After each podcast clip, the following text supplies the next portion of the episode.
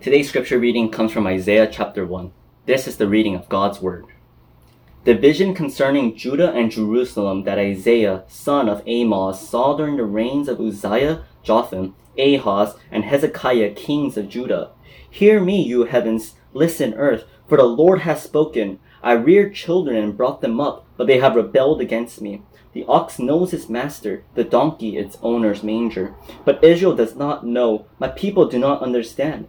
Ah, sinful nation, a people whose guilt is great, a brood of evildoers, children given to corruption. They have forsaken the Lord, they have spurned the Holy One of Israel, and turned their backs on him. Why should you be beaten any more? Why do you persist in rebellion? Your whole head is injured, your whole heart afflicted. From the sole of your foot to the top of your head, there is no soundness. Only wounds and welts and open sores, not cleansed or bandaged and or soothed with oil. Your country is desolate, your cities burned with fire, your fields are being stripped by foreigners right before you, laid waste as when overthrown by strangers. Daughter Zion is left like a shelter in a vineyard, like a hut in a field of melons, like a city under siege. Unless the Lord Almighty had left us some survivors, we would have become like Sodom, we would have been like Gomorrah. Hear the word of the Lord, you rulers of Sodom. Listen to the instructions of our God. You people of Gomorrah, the multitude of your sacrifices, what are they to me, says the Lord? I have more than enough burnt offerings of rams and the fat of fattened animals. I have no pleasure in the blood of bulls and lambs and goats. When you come to appear before me, who has asked this of you, this trampling of my courts? Stop bringing meaningless offerings. Your incest is detestable to me. New moons, Sabbaths, and convocations. I cannot bear your evil assemblies. Your new moon feasts and your appointed festivals I hate with all my being. They have become a burden to me. I am weary of bearing them. When you spread out your hands in prayer, I will hide my eyes from you. Even if you offer many prayers, I will not listen. Your hands are full of blood. Wash and make yourselves clean. Take your evil deeds out of my sight. Stop doing wrong. Learn to do right. Seek justice. Encourage the oppressed.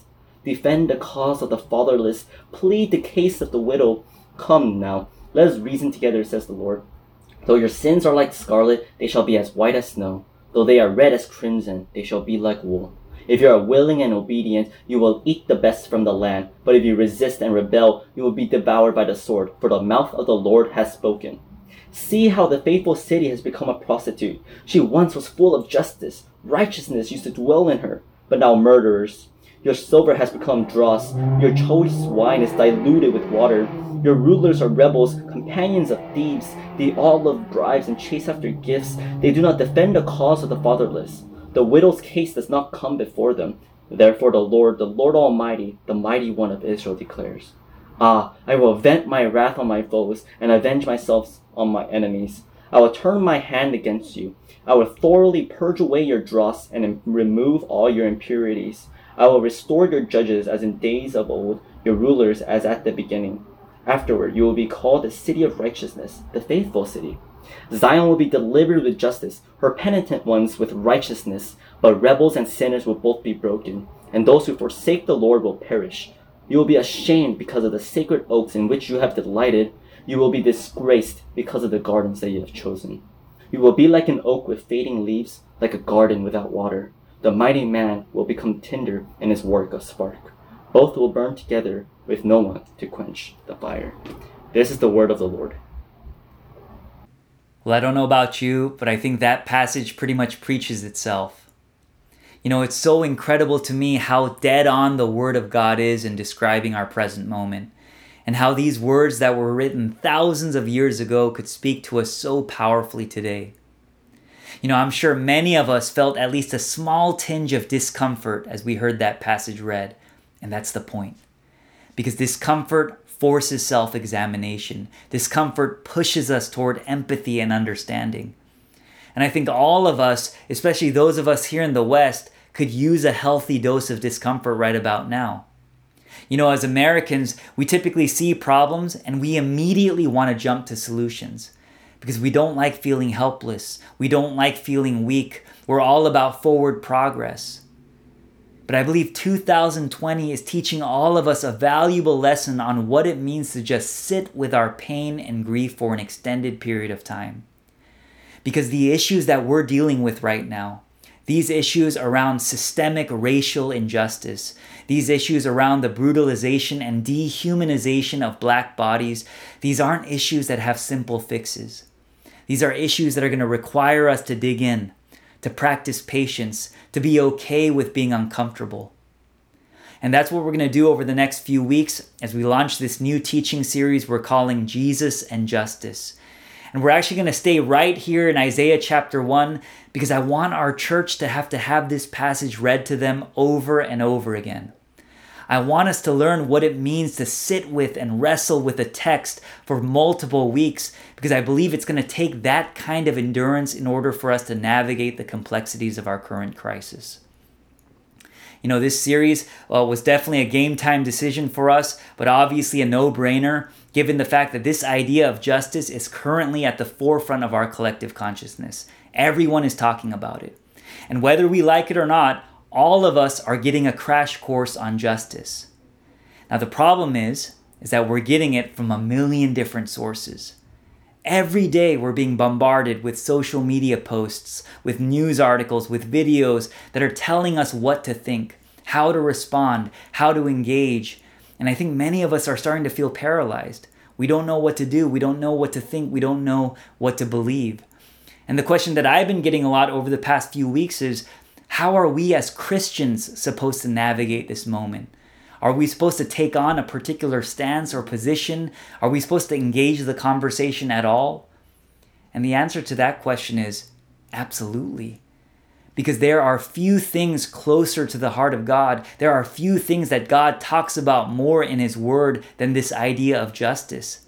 This word justice that we see in Isaiah 1, translated mishpat, that uh, actually occurs some 200 times in the Old Testament.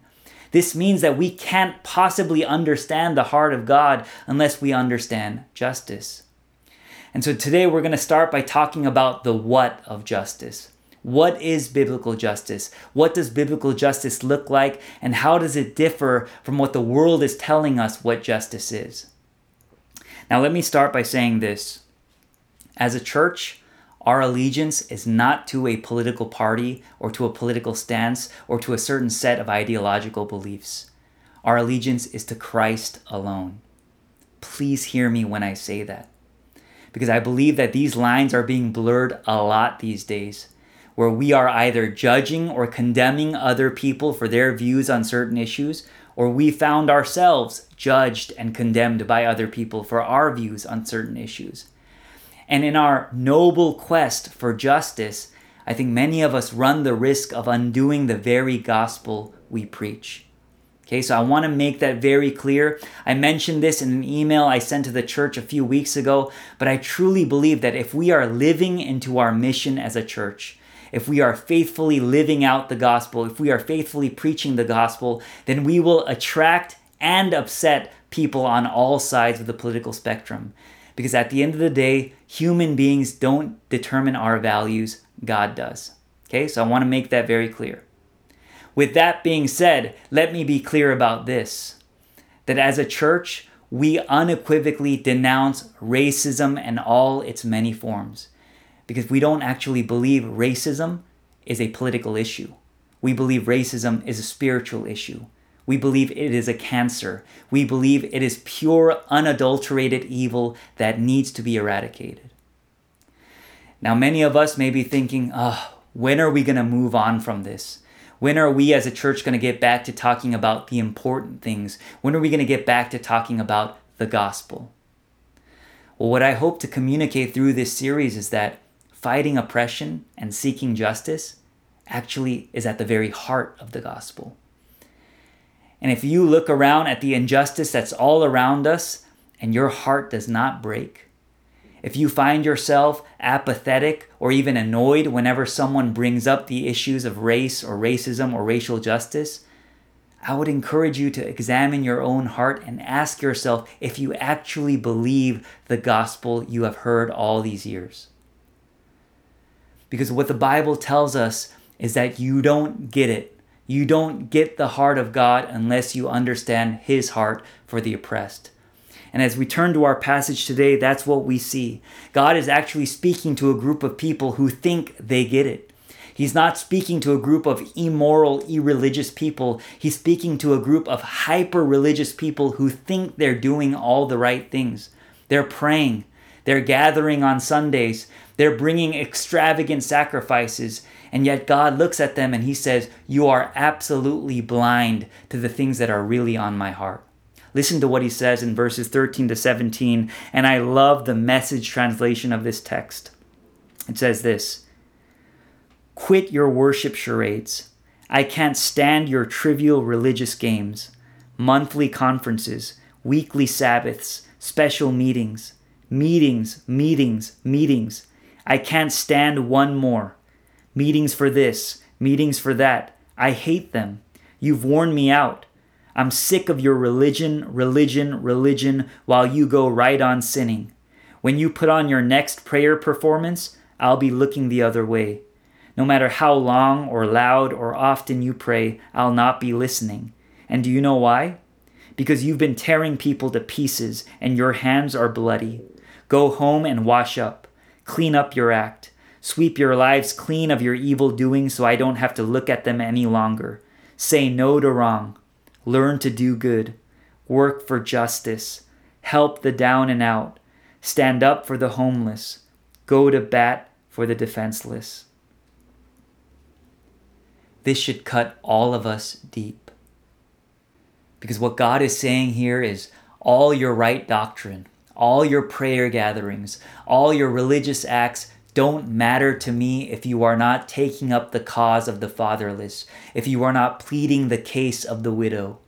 And he's seething in verse 21. God says this See how the faithful city has become a prostitute. She once was full of justice, righteousness used to dwell in her but now murderers.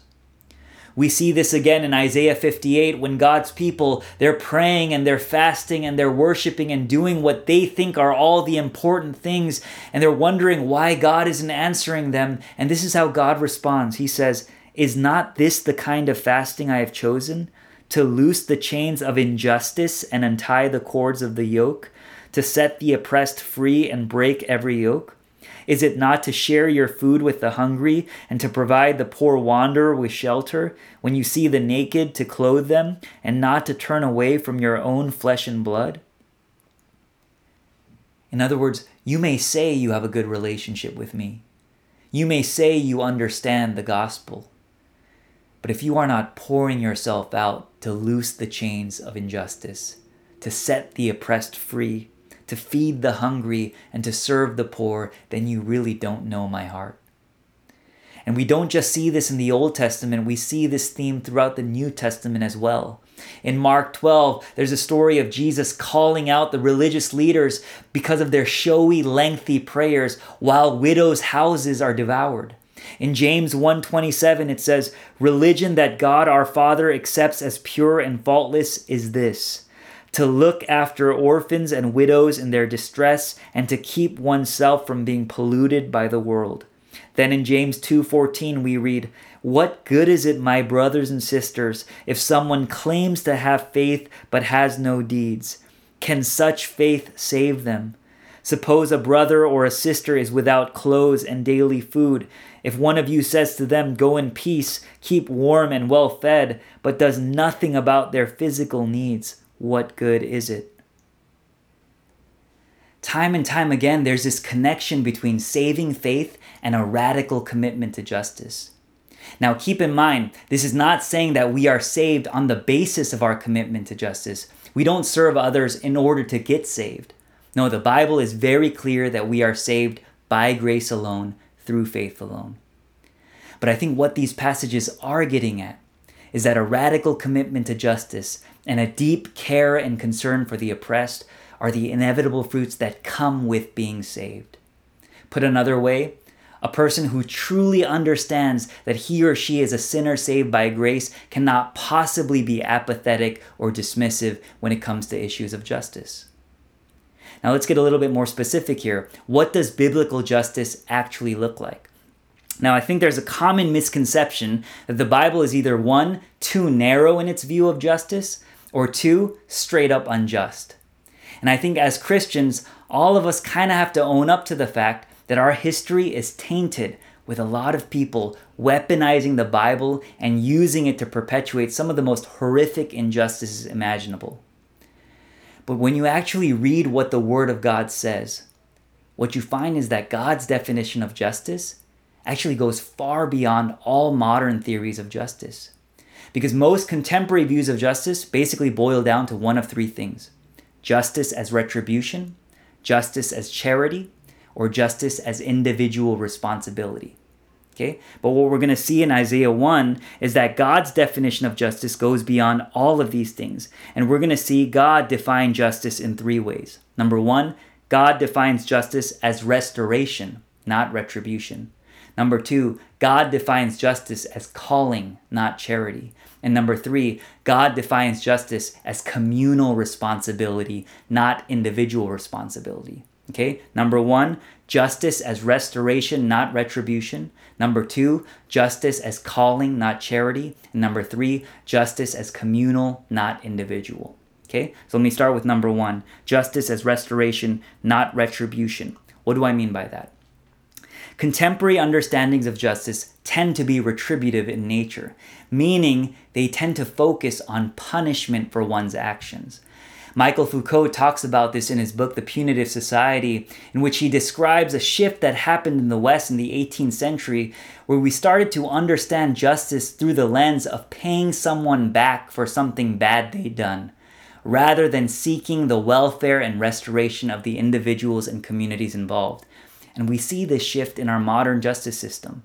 I mean, think about what happens and think about the things that we say every time we see someone commit a crime we see we say they need to be brought to justice. They need to pay for what they've done. They need to be penalized for their wrongdoing. Now, this is not to say that retribution is not a part of God's justice. I mean, we saw this in Genesis 4. When God confronts Cain for murdering his brother, what does God say? He says, Your brother's blood cries out to me from the ground. Meaning, your brother's blood cries out to me for justice. Blood must be met with blood. But while retribution is a part of God's justice, it is never the primary aim of God's justice. When you read the Old and New Testaments over and over again, what you find is that justice is not about punishment, but about the restoration of persons to relationship, us to one another, and us to God. The end goal is never punishment, it's always renewal. And this is what we see in verse 18. Right after God chooses people out, listen to what he says Come now, let us settle the matter, says the Lord. Though your sins are like scarlet, they shall be as white as snow. Though they are red as crimson, they shall be like wool. If you are willing and obedient, you will eat the good things of the land. But if you resist and rebel, you will be devoured by the sword. You see, the punishment isn't the point. What God desires is a cleansing of the heart and the mind and the restoration of a right relationship with Him. This means that when God calls on His people to defend the oppressed, to take up the cause of the fatherless, to plead the case of the widow, it's not just about making sure the people who need to go to jail go to jail. Yes, this may be where it starts, but this can't be where it ends. What God is talking about is the full restoration of all of creation. He's talking about confronting the systems and policies that have held poor and marginalized communities down for generations. He's talking about creating safe spaces for people to listen and to learn. He's talking about seeking reconciliation of broken relationships. He's talking about restoration, not just retribution. Number two, God defines justice as calling, not charity. Now, a lot of people equate doing justice to doing charity work. But this distinction is very important, and not that doing charity work is bad, but I think because we've lumped them together, we fall into some dangerous traps. Okay, let me talk about two things related to charity. Number one, when we think about charity, we think about it as something that's optional. It's something that we do when we have the time and resources. It's voluntarily giving help to those in need. Again, there's nothing wrong with that. But because we've lumped charity and justice together, we often think justice too is optional. That it's reserved for only the elite Christians, that it's reserved only for those people who have an extra heart for outreach. And yet, we would never look at something like prayer or attending Sunday worship as optional. We would see them as vital, essential parts of our calling as followers of Jesus. And this is what God is trying to convey when he says in verse 15, When you spread out your hands in prayer, I hide my eyes from you. Even when you offer many prayers, I am not listening. He's saying when you turn a blind eye to the needs of the oppressed, you're not just being stingy with your time and resources, you're being unjust. the second thing I want to mention about charity is that charity often offers short term solutions to long term problems. Again, please hear me when I say this. I have nothing against charity. In fact, some of the greatest organizations I can think of are charities that are doing incredible work to, to provide basic needs to those who need it the most. But biblical justice never ends with just charity, never ends in the short term. Biblical justice is always about the long game. When God says, take up the cause of the fatherless. The wording there is so very intentional. This is more than donating used goods or giving someone on the street your spare change. Again, even though there's nothing wrong with that, but biblical justice goes beyond this to the point that their cause becomes our cause. Their pain becomes our pain. Their fight becomes our fight. Biblical justice is not optional, it's required. It is not charity, it is our calling as followers of Jesus. And lastly, God defines justice as communal responsibility, not just individual responsibility. What do I mean by this? Often, when you hear people talk about justice, they will talk about it in terms of an individual taking responsibility for his or her own personal actions and choices. You know, I've heard a lot of people talk about what happened to George Floyd, Breonna Taylor, and Ahmaud Arbery, and I've heard them talk about it like this.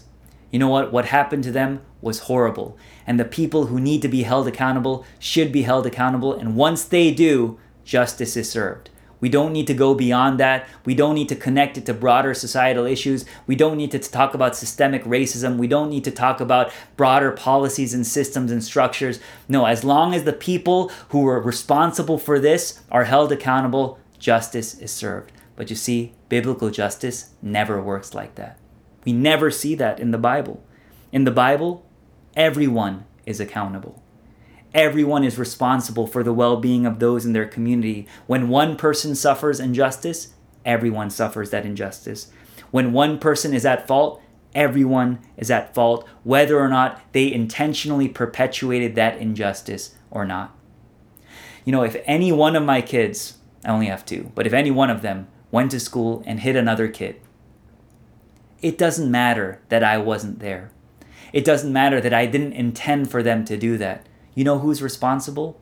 I'm responsible because I take ownership of my children, because we belong to each other.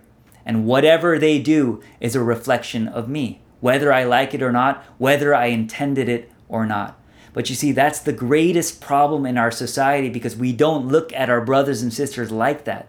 We don't see ourselves as belonging to one another. We don't see ourselves as needing one another. We don't see ourselves as part of the same family. We see ourselves as individuals, and this is tearing apart our society, and this is why we are we are where we are today. You know, in Daniel 9, Daniel cries out to God and he repents not only for his own sins, but for the sins of his ancestors. Why would he repent for something he didn't do? That doesn't make sense.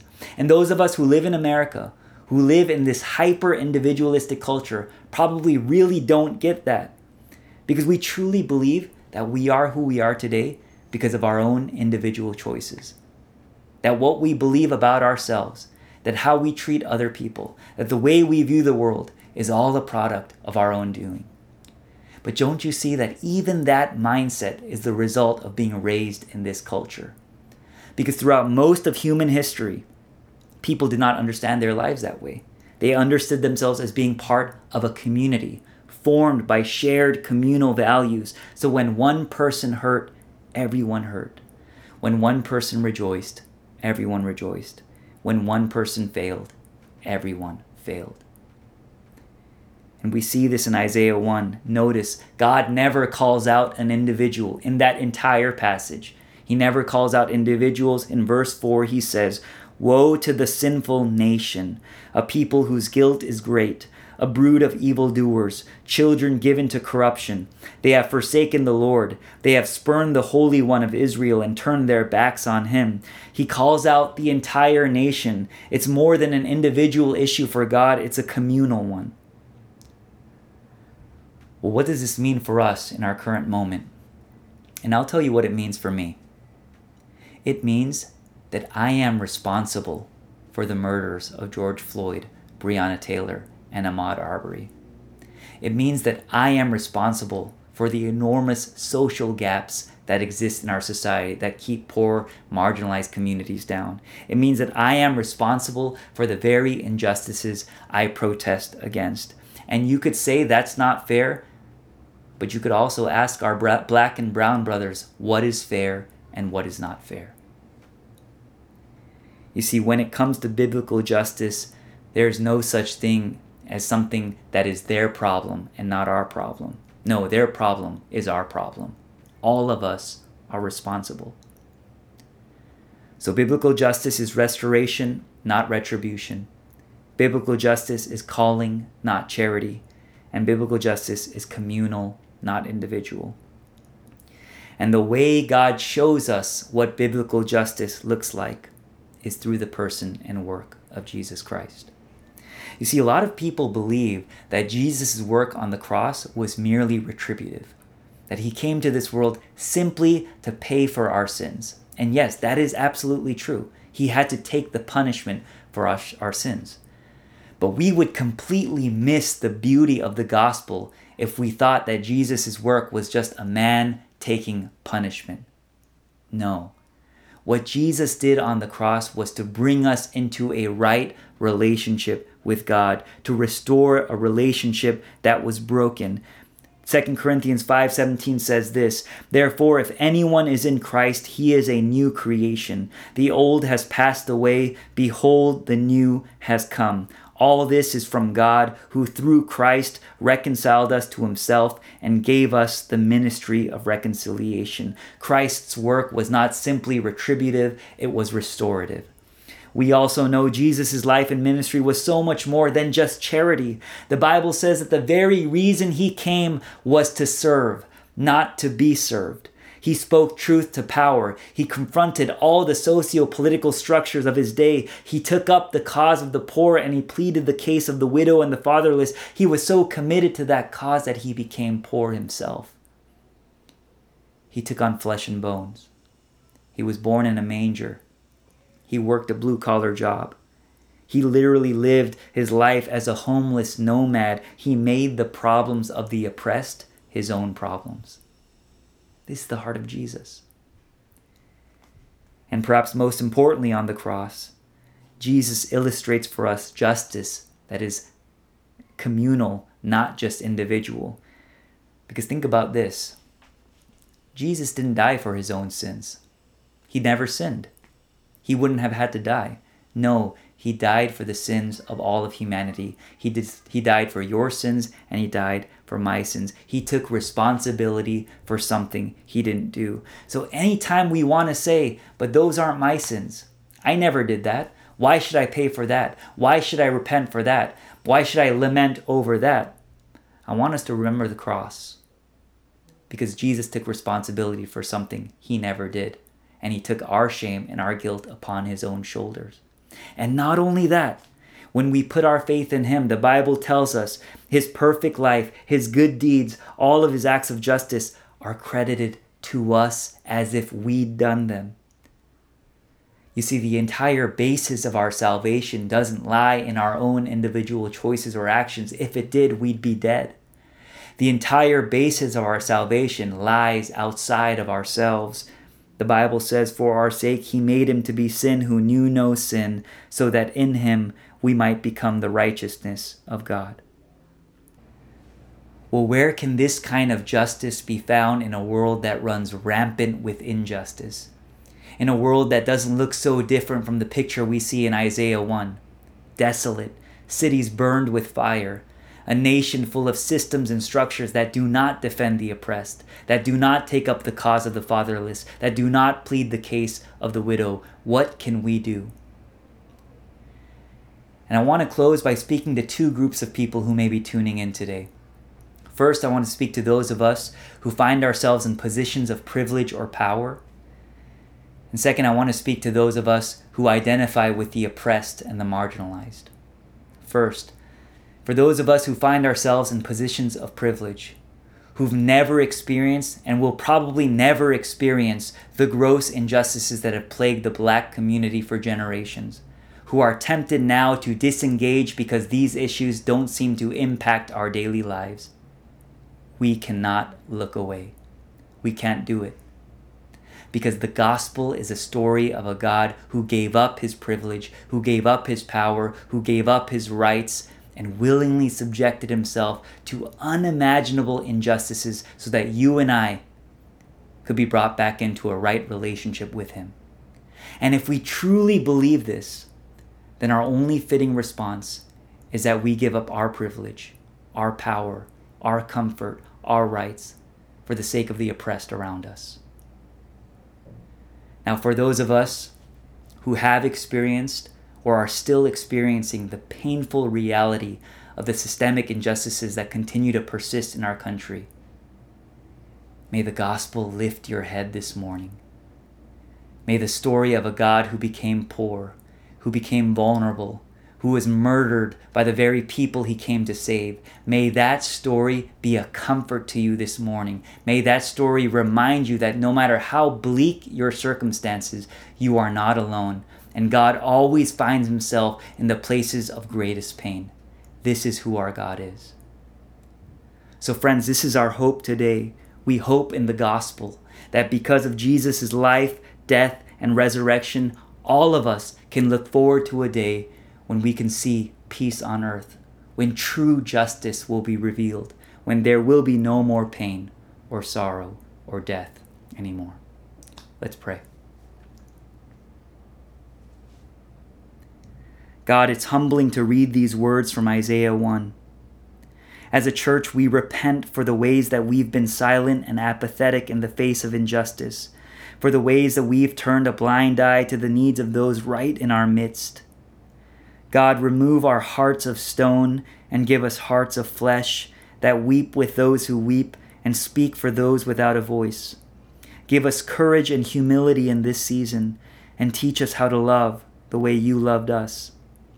Thank you that you are a God who is near to the brokenhearted and crushed in spirit. We love you. We praise you. In Jesus' name, amen.